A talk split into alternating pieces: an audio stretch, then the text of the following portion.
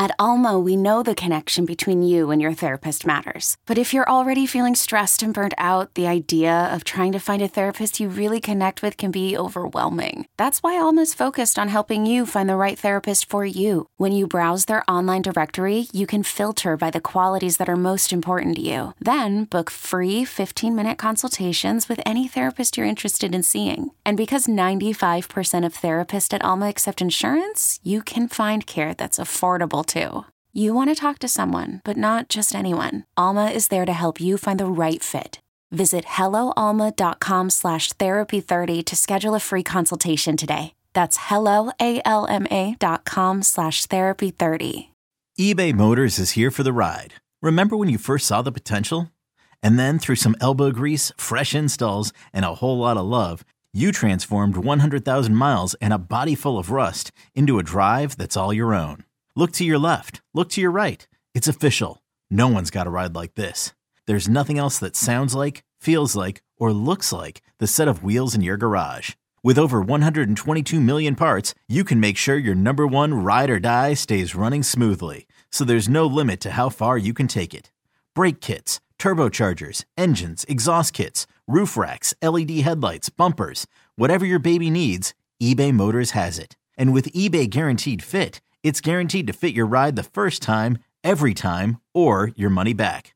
Plus, at these prices, well, you're burning rubber, not cash. Keep your ride or die alive at ebaymotors.com. Eligible items only. Exclusions apply.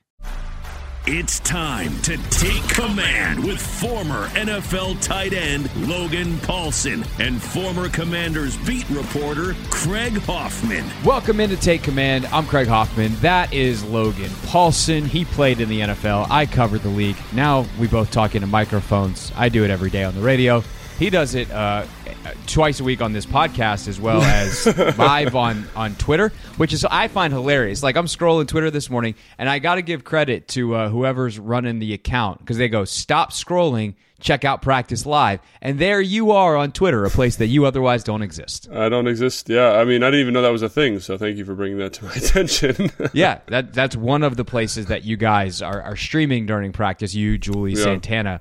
Um, I also wanted to start the show real quick, Logan, before we dive in, uh, with a shout out uh, to Chris Potts. Tomorrow Oh, yeah. is his birthday. Uh, and his girlfriend Amanda reached out and said, "Hey, Chris is a longtime uh, Washington fan and a fan of the pod. Would it be, you know, could you and Logan give him a shout out on the pod for his birthday?" So, Chris, happy birthday! Here we are, making dreams birthday. come true. you know what's really funny is when I first got that message, I thought the the, the young lady was talking about doing that on the on the on the take command or on the uh, on the TV show. And I was like, man, that's way above my pay grade. And then she was like, no, I meant on take command. And I was like, oh yeah, of course we can do that. Yeah, we It's can do like- that. We're Yeah, in charge We're, here. we're the boss of that. Yeah, we're in charge. People that are in charge of us, we can give birthday shout outs if we want to. Now we're going to Yeah. get inundated. Uh, no more. But Chris, happy birthday to you. Uh, all right, so here's what we got on Chris's birthday edition of this podcast. Sam Cosmi's playing guard all of a sudden. yeah. And we'll talk about Antonio Gibson. and we'll talk about the third down defense, what we can learn from Kansas City. We'll talk about all that coming up. But Cosmi's now played guard two days in a row at practice, and a huge reason why, slash the primary reason why, is Yeah. all the other guards ahead of him are hurt. But Yep. Which is a lot of guards. which It's is a lot of know. guards. A lot of guards. a lot of guards. Um, and by the way, that includes Andrew Norwell, who initially, when he missed, they were like, "Oh, it's a vet day," and it's like, how many vet days does he get? Like, Yeah. no, he's he's hurt now. Um, But you also liked Cosmi as a guard coming out of college, and you've, from what we've talked about, you've been kind of impressed with him the last couple days. Like, Yeah. are we seeing some kind of shift that could be more permanent for Cosmi? Because he did play pretty well last year at tackle, um, and, and certainly was slated to be their starter there. Yeah, so interesting. So kind of long, long wind up here. Um, you know, when I was doing draft evaluations, like one of the things that stuck out to me about the class was like, and and the team was that they needed some tackle depth, right? And you know, I kind of was like, well, they hadn't really signed Trai Turner yet. Well, maybe they could bump Cosmi into guard because this this last year's uh, draft was very, very deep in tackle depth. Like I like guys all the way up in like the fourth round. So, um, you know, they didn't go that direction. But like during that process, I, I, started talking to people, I started looking at stuff, and then I went back to my Cosmi evaluation. Like the first bullet point on the list from two years ago was like, I think he would be an exceptional guard. And that doesn't mean he's a bad tackle. Like I think he's actually a very good tackle. It's just like he has kind of all the stereotypical measurements, right? His arms are a little bit short for tackle. He's got ex, like outstanding acceleration and power and speed and He's played a ton of football. He's got a lot of awareness for the position. He just he just speaks guard to me. Like I think he's going to be a, a, a great tackle, but I think he'd be an exceptional guard. So I'm kind of excited just from like a football fan standpoint, just to see if that evaluation runs through runs true, and also like he's a good football player. So like finding ways to get him on the field and keeping him on the field, I think are important. And it's important to note that the reason he's playing guard is not because they don't like him at tackle. It's because Cornelius Lucas can't play guard. So you're getting your five right. best guys on the field for this week. Because you mentioned, let's just review the guards real quick that have been hurt. So Trai Turner, Norwell, and Schweitzer, who's been absolutely mm-hmm. outstanding in training camp, is hurt, and that's a big one because he also backs up center. So now all of a sudden, if he's hurt for an extended period of time, I don't think he will be. I, we chatted for like two seconds today. He seemed like in good spirits. I didn't ask him about the injury specifically, but he was up, you know. And usually, if you yeah. get news, you're going to get a surgery. You're not quite that way, um, and so. So, but if like if he he's not going to miss an extended period of time, but like you know he backs up center, he backs up both guard spots, and so that that was a big miss now, right? And then obviously um, Saahdiq Charles was playing left guard in replacement of Norwell, and Chris Paul played guard the first day Norwell missed and did an okay job. But I think you see kind of some of his greenness coming through, and I don't think if you're Ron or Matsko, you feel comfortable with him protecting Carson just from like a comfortable standpoint. Does that make sense? What I'm saying? Like he's yeah, he no, physically you, you was feel good. a lot better with this current alignment with Cosmi yeah. than you do with with the younger guy in there who is you know especially you know we're talking if it's regular season you got to do what you got to do like that's sometimes what happens you have to go out there with yeah. your best option and your best option is not that good um, relatively mm. speaking to nfl levels but especially yeah. in preseason you got some time to tinker you don't want your guy getting hurt uh, yeah. because you're and, and also you know the other thing too that that I'll just mention real quick with all of these O linemen is not only are you now worried about them not getting back for the regular season and games that matter, they've missed enough time that there's a lot of work that needed to get done that's not getting done at the highest level right. because they're gone. And while they individually might know the system, specifically with Turner and Norwell having played in it before, veterans that have been in the in the league a long time, like that cohesiveness of the offensive line group that you hope to build during training camp is not happening. And they the start what is supposed to be the starting O line will have played zero snaps probably this entire preseason unless they can get all of a sudden everybody back next week, but next week they're probably not going to play their starters anyway because Roullier was out still by the time Turner got hurt. Right. And so Turner comes back, Roullier, or Turner goes out, Roullier comes back, and then now Norwell's out. Now Cosmi's kicked inside. Like it's just it's not a good situation, even if they do have some things that might come out of it that are ultimately silver linings. And I think the other thing that's important to note, I think you bring up great points there as always, but I think the important thing to note is that when Wes goes down, he had been working with the starters at both guard spots. So he's the guy that is like the glue that held that kind of chemistry together. He played center when Norwell and Turner win, right? He plays guard when Roullier comes back. He plays left guard when Norwell's got the first vet day, right? And so he kind of had, he was the stopgap. He had played all the spots. He'd worked with those guys extensively. And then all of a sudden, you take that piece out, which had kind of been – keeping the you know the metaverse together, so to speak. And then you got a whole bunch of new guys playing football that haven't played together, right? All of a sudden, Saahdiq's playing with Roullier and Leno, and that hasn't happened in the preseason, right? You get Chris Paul playing, and I don't want to make it sound like he did a bad job because physically, I think he's perfectly capable of it. Like he does stuff. He had a pass pro against John Allen where he just totally locked him down at the line of scrimmage. Like that dude, Chris Paul, is freaky strong, freaky strong. But it's on the details, right? Like just as an example, so he's playing right guard. They run a stunt where the end crosses his face, and he always or the three technique crosses his face, and he's he's part of the slide, and he pushes through to the end, but he can't push through in that look because there's not a blitzer to that side. He's got to stay until the center takes over, and then he can push through. And so those are the things with him. Like physically, he can do it but it's the little details there that, that would lead to hit on your quarterback, right? So then you put Cosmi in, who I have already said I like at guard, but to your point, he hasn't played next to Roullier and he hasn't played next to Lucas before, so there's going to be a little bit of communication there. And as much as I like Saahdiq and think he's probably the second best, it's crazy this is this is like I'm getting off point here. Obviously, I'm fired up, but um, Yeah. you know, O-line play. probably this is where you're yeah. at now. You're an O line Co- coach. Yeah, Cosmi's probably the, probably the best athlete on the O line, and Saahdiq's probably the second best athlete. So getting both those guys in the field, the O line, like when it's when it's time to run, those guys can straight haul, like, and it's impressive. It's just about whether they can get these things targeted and working the double teams and combinations together. So again, I'm excited to see those guys just from a pure like evaluation standpoint. But again, it is there is that certain certain like magic pixie dust that sprinkles on every O line that makes it good, that kind of makes it better than the sum of your parts. And that group hasn't had time to to get that done yet. So the other issue here we're talking about though is the roster makeup, and that is Sure. kind of also why Cosmi kicks out the tackle last year, right? Like he comes in, and Brandon Scherff is the incumbent at right guard. Cosmi ain't playing guard, and so now you've signed Norwell, you've signed Turner, you have Schweitzer, and so while Cosmi is a good tackle and you think could be a great guard, where is like what's his highest and best use for this football team considering the guys around him Yeah, like if they had made an investment in a first round tackle, for example, like there was whispers about um, maybe uh, Evan Neal f- uh, falling to them at 11. And if that happens, you say, okay, Evan Neal has played right tackle, left tackle, bump Cosmi into guard because I think he's a better guard. Boom, boom, everything's taken care of. Excellent. Right? Or even like Trevor Penning if they went that way. Or yeah, I was even thinking if Daniel Faalele, the kid from Minnesota who's in Baltimore, if he if he fell and you were able to get him, like why not? Because he's only played tackle. I think now you're in an interesting situation because I, I personally I personally think his best use is probably guard, but on this team, he's your best probably your best tackle, honestly, even better than Leno. So, like, th- this is a big thing. Now, the difference between him and Cornelius is the question, like, because Cornelius can't play guard. So, if you're giving them a rating, Cornelius as a guard is probably like a three out of ten, while Cosmi could be a seven or eight out of ten and be a seven or eight at tackle. But you know, so you're kind of just balancing the. well the so then it's kind of here. the question is like is lucas better at tackle or norwell better at guard Nor is Lucas better at tackle or Nor- I would say Norwell's better at guard. so at that When point you kick you kick cosmi out but it also depends on what his injury situation But is. also, but also, I think that's the interesting thing is Norwell only has played left guard this whole offseason. Right now, Cosmi's playing right guard, so that's where Trai I Turner mean, was. Turn- that's where was- sorry, Turner at, at guard. Right, I have my, my Yeah. guards backwards.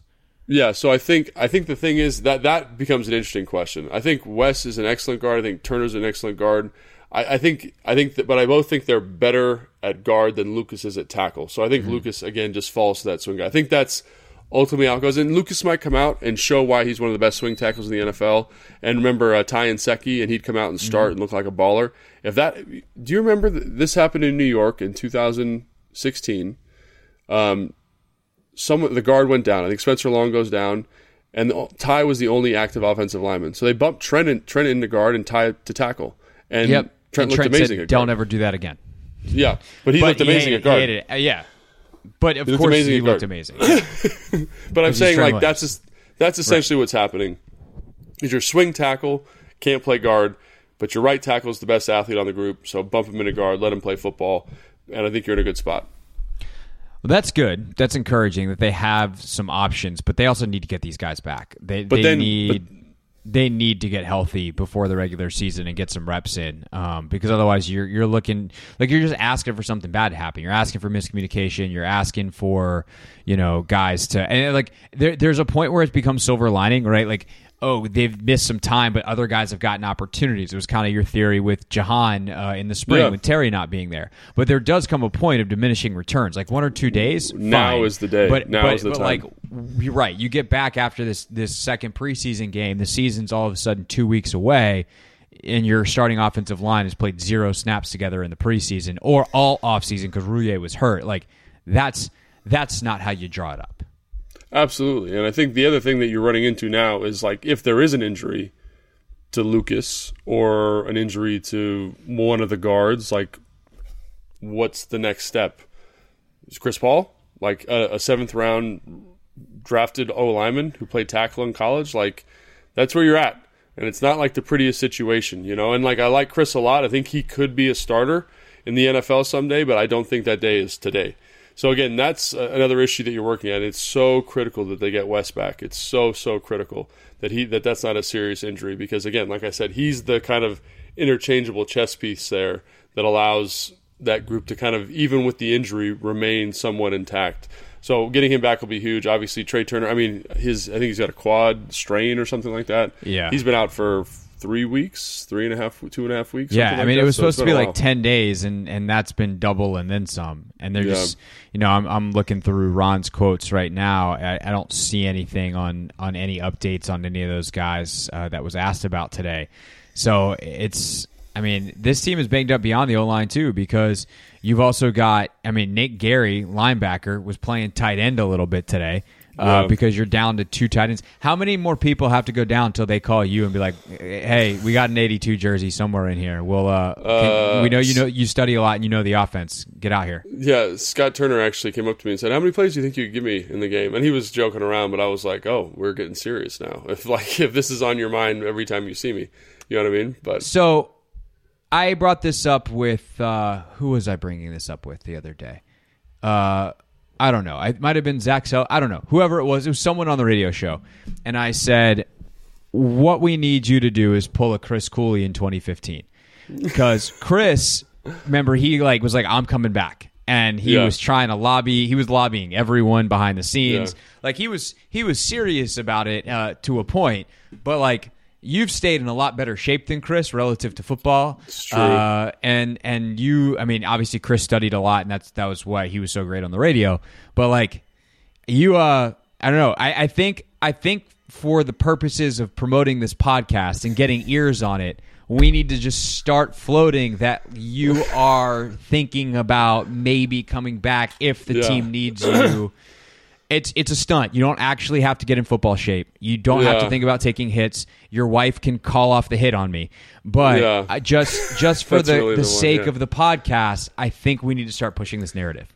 Well, dude, like I was so, after he asked me, I was like, you know, I kind of was like was driving home, getting ready for the podcast, and I was like, could I do it? Like, could I go out? And then the part of you was like, yeah, it's the preseason. Of course you could do it. And then you're like, can you even do that? Like, like where are you? And like, where are you? Are you so deluded, or can you actually get it done? Because like sometimes I'm watching practice, I'm like. I can do that still. Like, you know, I could block a six technique. I still got that in me. But then I'm like, it's been a couple years, you know, since you've been out there banging around. So uh, part of me was like, I wanted to go back to Scott and be like, yeah, let's do it. And then I was like, do I really want to though? Do I want to like be unconscious on the field? Like, no, I don't want to do that. So it was, uh, it was, it was interesting though how that always kind of itches at you. The game kind of itches at you, you know. You know what we just did? We got our headline. Logan Paulsen considers comeback.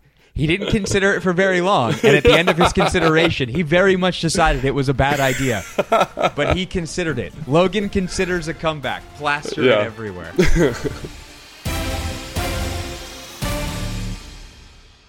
This episode is brought to you by Progressive Insurance. Whether you love true crime or comedy, celebrity interviews or news, you call the shots on what's in your podcast queue. And guess what? Now you can call them on your auto insurance too with the Name Your Price tool from Progressive. It works just the way it sounds. You tell Progressive how much you want to pay for car insurance, and they'll show you coverage options that fit your budget. Get your quote today at progressive.com to join the over 28 million drivers who trust Progressive.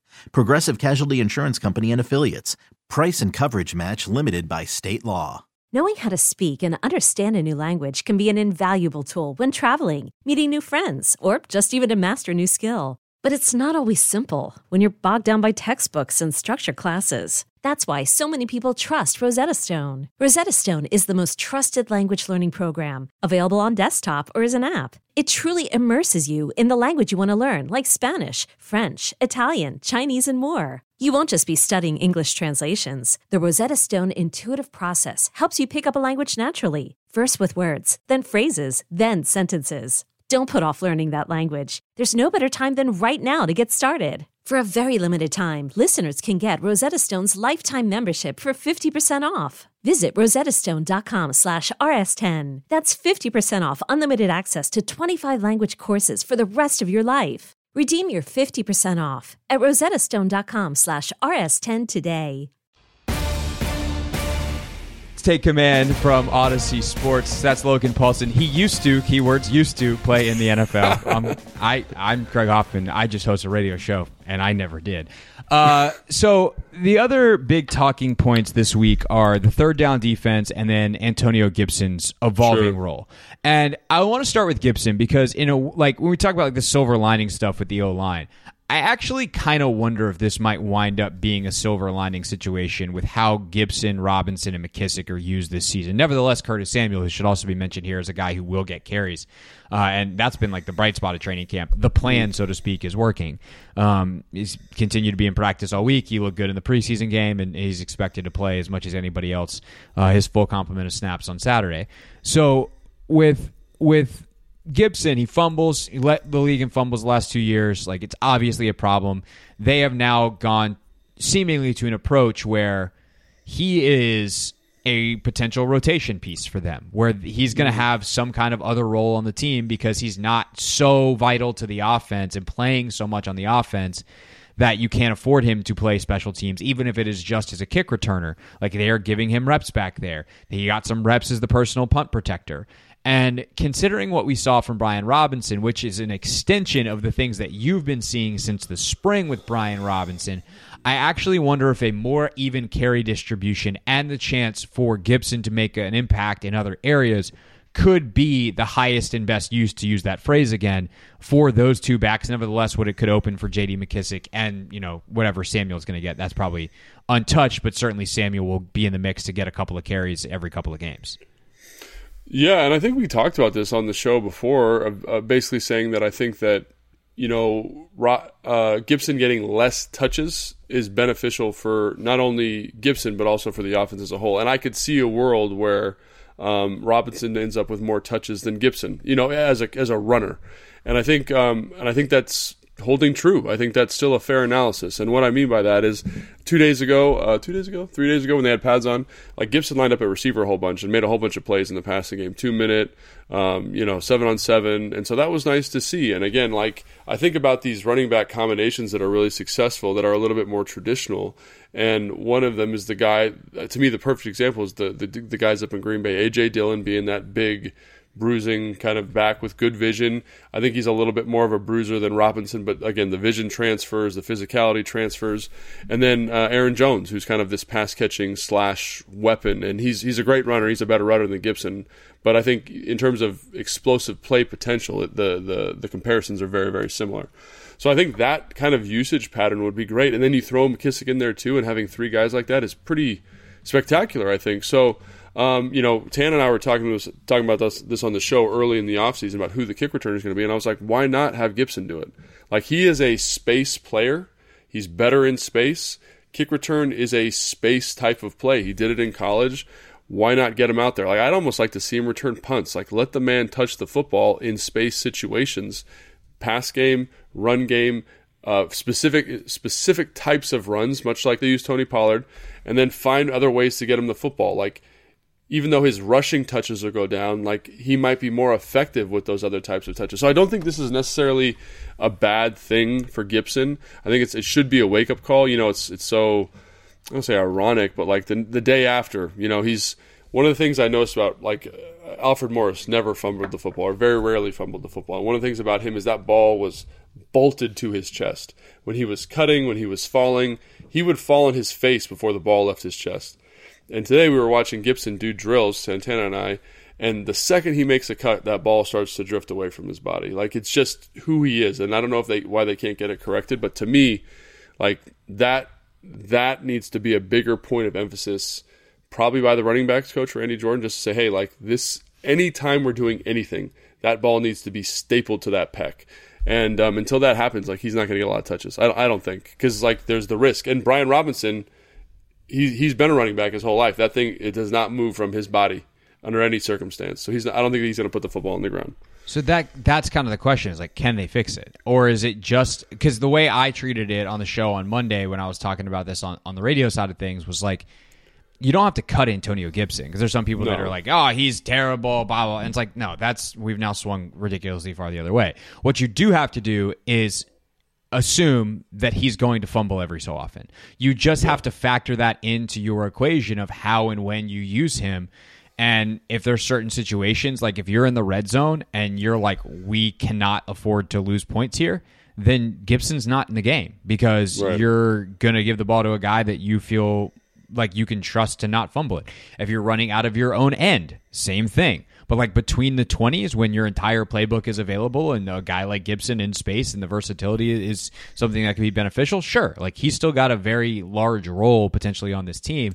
It's just not like unquestioned RB1. And I think that as good as Robinson has been, that was still the case until he put that ball on the turf against Carolina. Right. And I think it was, you know, it was interesting talking to guys, coaches, players around the building. Before the game, there were there was enough whispers that I was starting to doubt whether that was true anyway. You know what I mean? And maybe this proved this this just served as the catalyst to kind of make that switch official. You know what I mean? Like uh, guys were talking, oh, you know, you really got to watch so and so. Brian Robinson, oh my God, he's going to be special.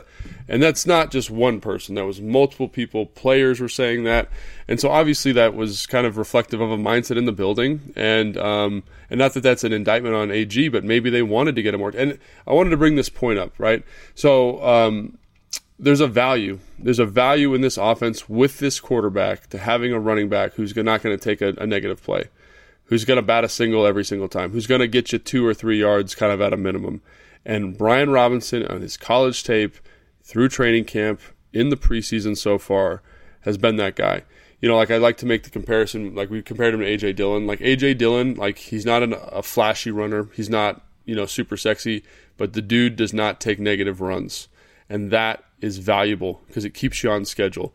Third and seven, or, or second and seven, second and four, second and six is awesome for an offense because you're ahead of you're ahead of the defense at that point, and that's just from having a consistent runner at the position.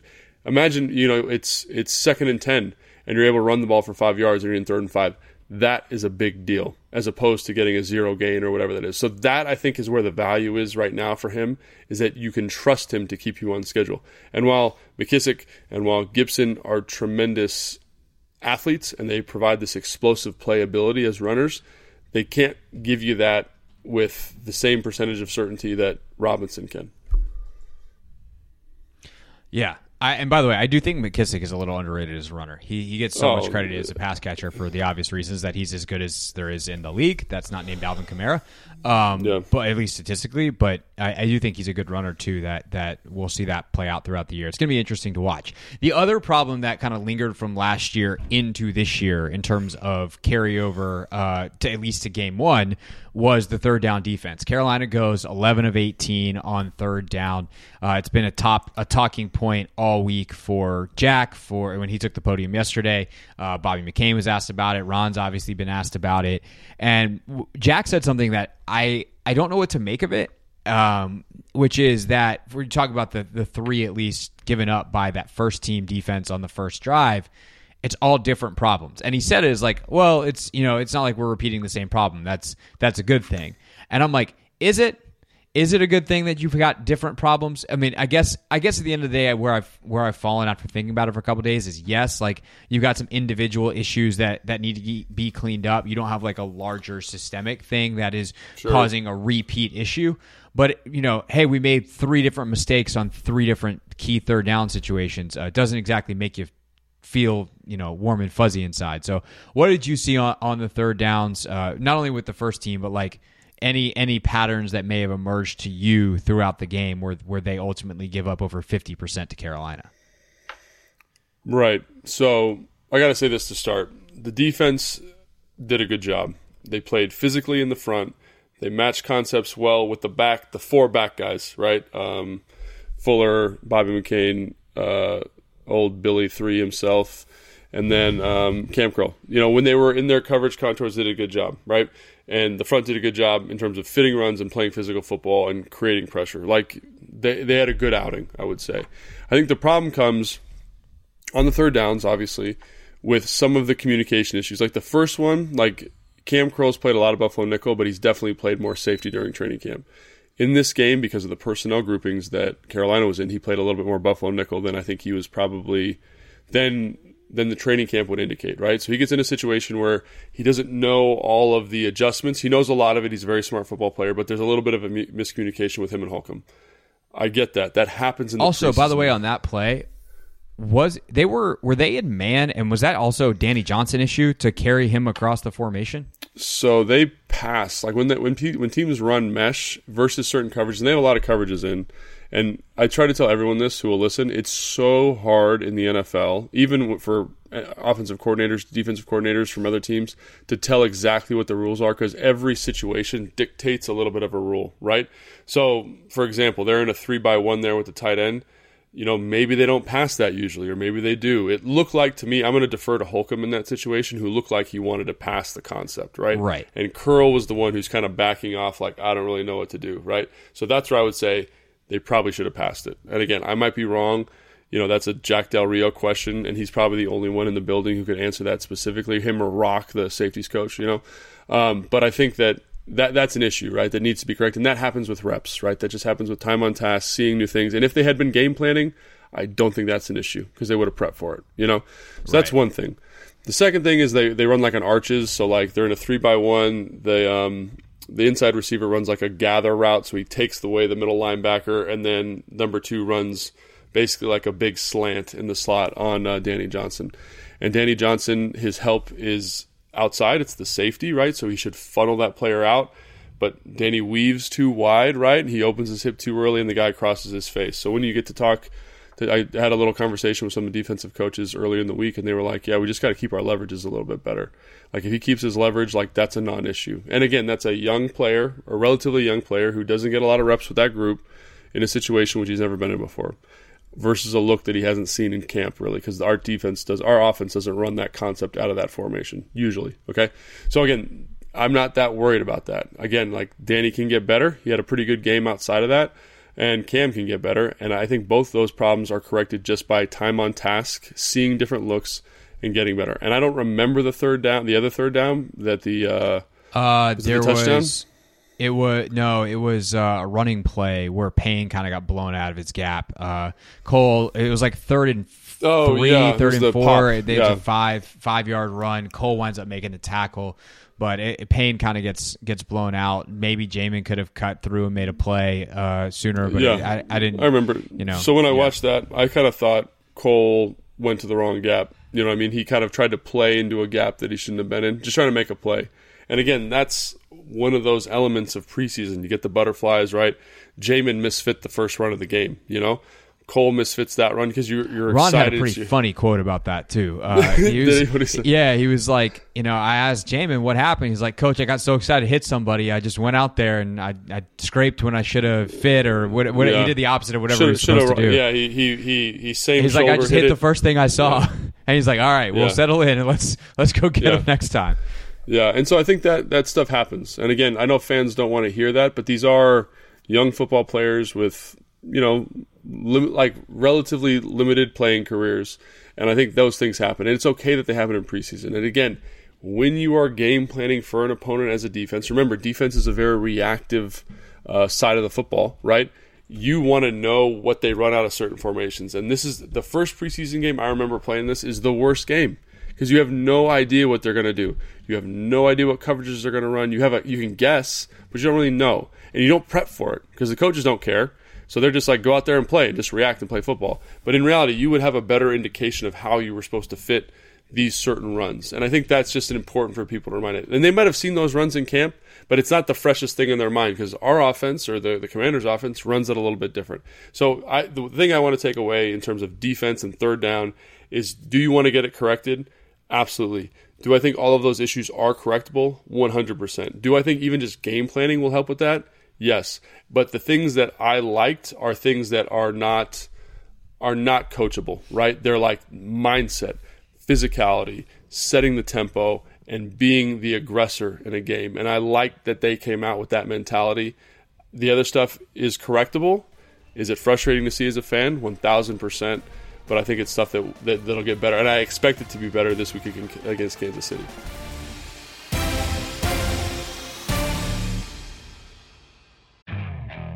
Okay, picture this: it's Friday afternoon when a thought hits you.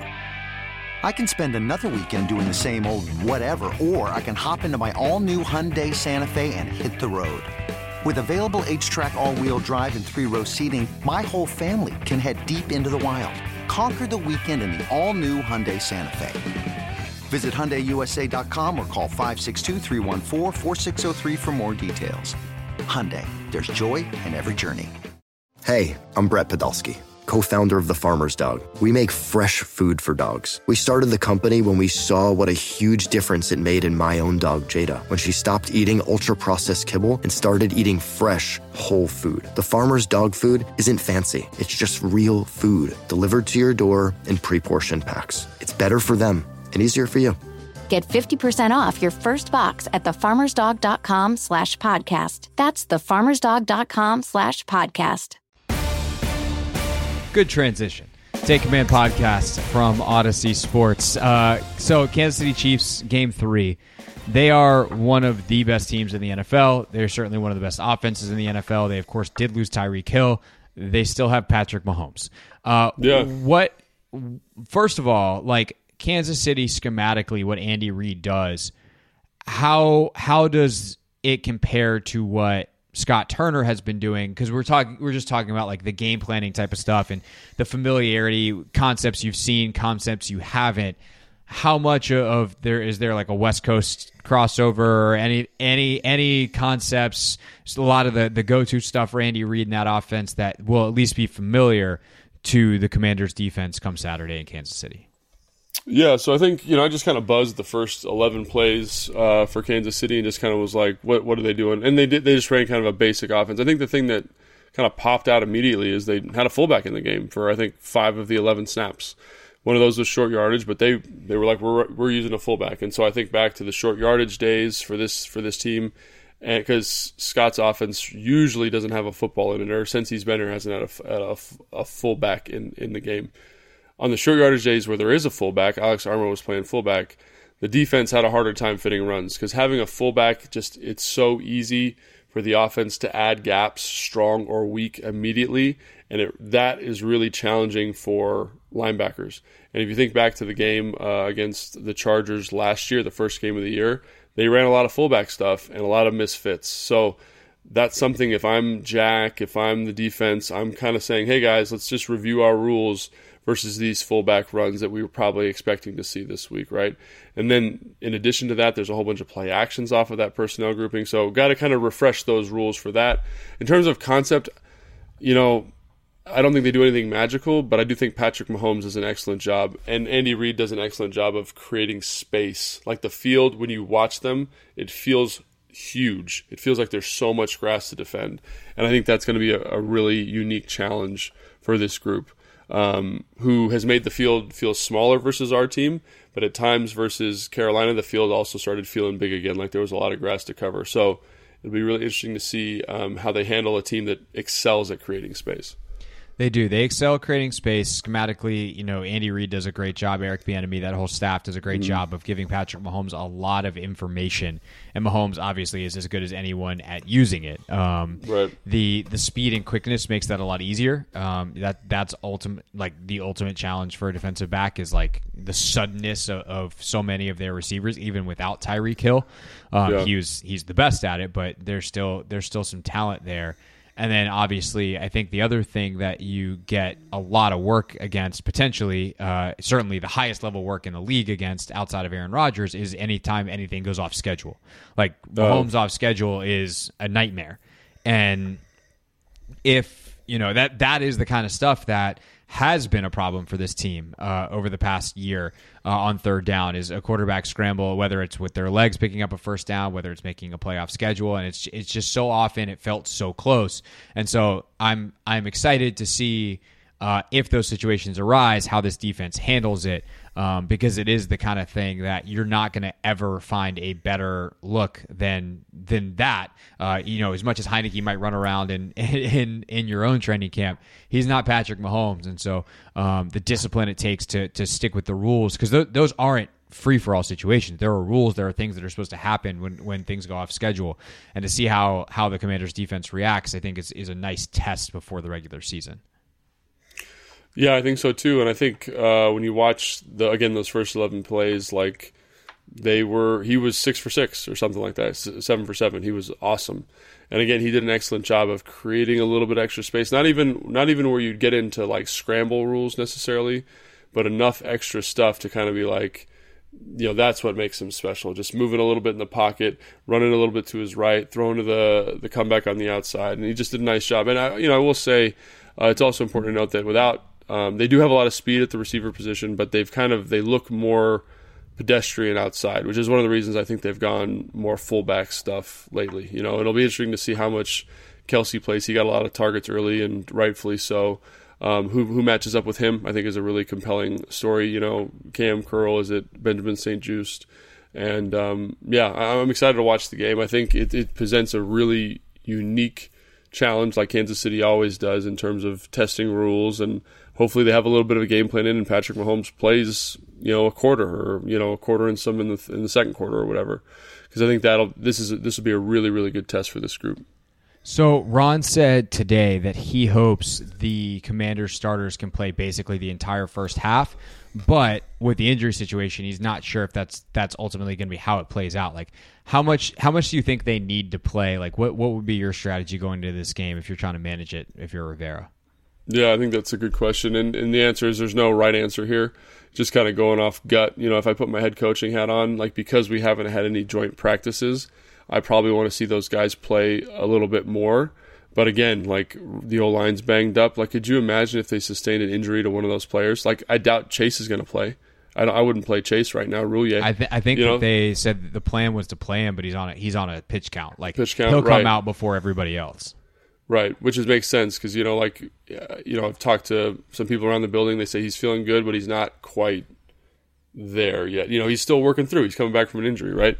So I think that's um, that's important to keep in mind. Like, and then if if anyone else gets banged up in that group, like you are in some trouble. Assuming that you know Wes and those other guys are going to be a little bit longer returning. So again, you got to walk that tightrope. And maybe I'm looking at the waiver wire or whatever, and maybe there's a couple of the backup guys, like we mentioned, Chris Paul, that you feel like could pop in for some of those veteran people and to make sure everyone stays nice and healthy. But yeah, that's going to be really interesting because I don't want Carson in there if um, you know if the O line's not ready to go. Like every place I've ever been, the one O line plays as long as the starting quarterback does. And so if the 1 line isn't quite there, how long is Carson actually going to play? You know, and if Chase comes out, I would imagine I would imagine honestly that Carson might come out when Chase comes out. And maybe you feel comfortable with Ismael in the center position, but that to me that's the million dollar question.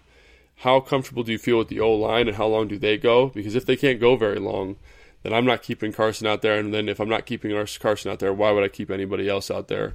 You know, running backs and receivers that I want playing football for me in uh, in the season.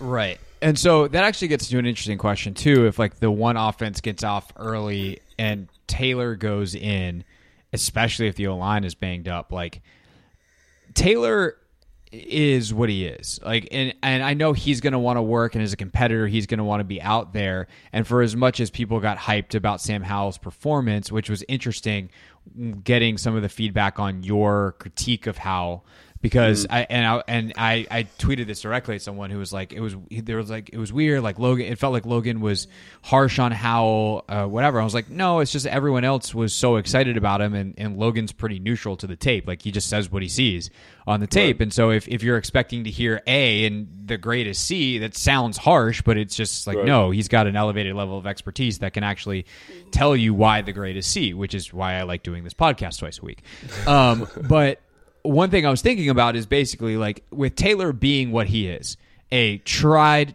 trusted backup. Do you try to get Howell some looks with the twos, like basically your two offense plus your three quarterback, to try to get him some experience so that some of the things he maybe got away with against the threes and fours against right. Carolina, he now can start to understand that's not going to work, or do you not really mess with that? Is there too much internal dynamics, or no real reason to? Because Howell's going to get reps against the ones all season as the scout team quarterback anyway.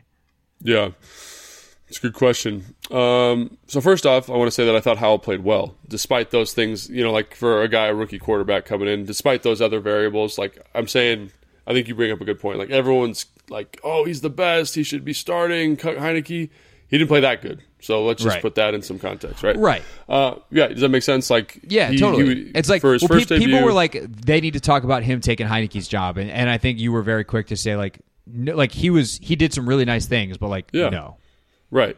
And so I think the question that you want to navigate here is more one of politics from a coaching standpoint with the Sam Howell situation, right?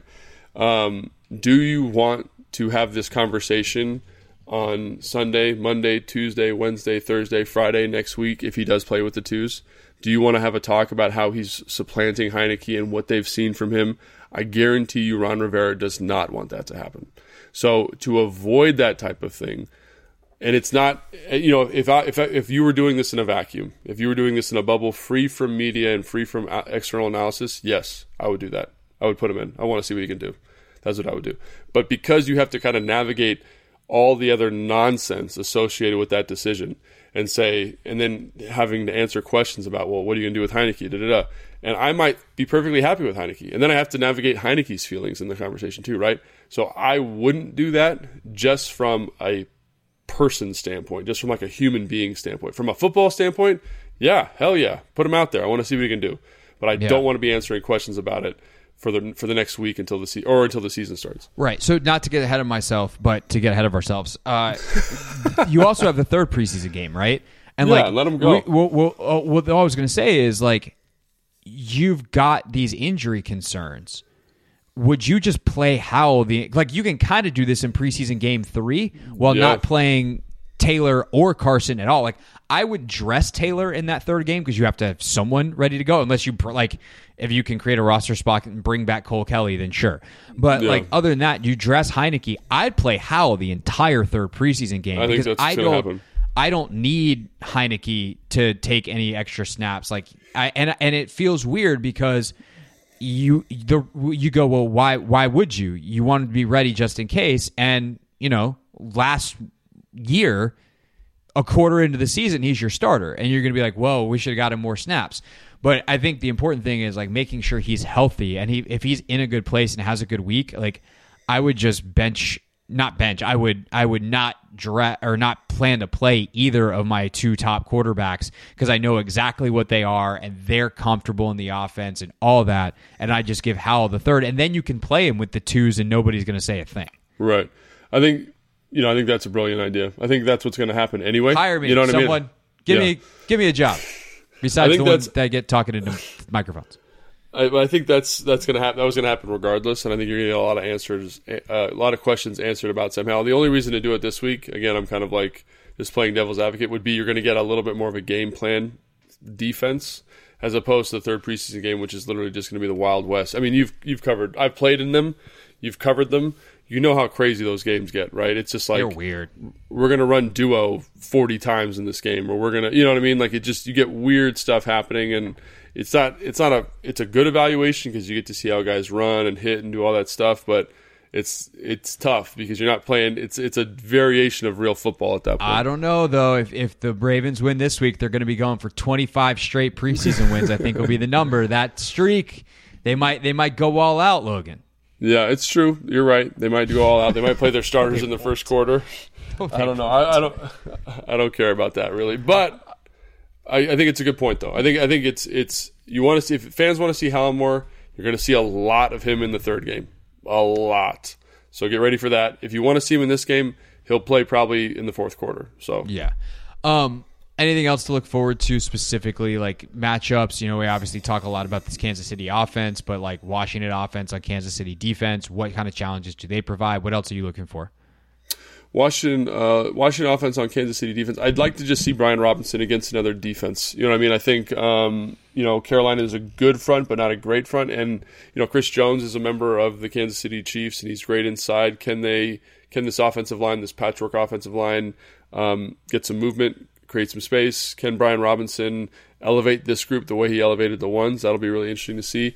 I'm I'm really looking forward to seeing. Uh, this defense, like the the receivers, honestly, versus this secondary. I want to see a game plan. I want to see guys, guys get targets. I want to see how that looks. And again, this this uh, this coverage cell is kind of similar to what they do here. So I think it should be an easy kind of mental week for the receivers, and they should be very productive.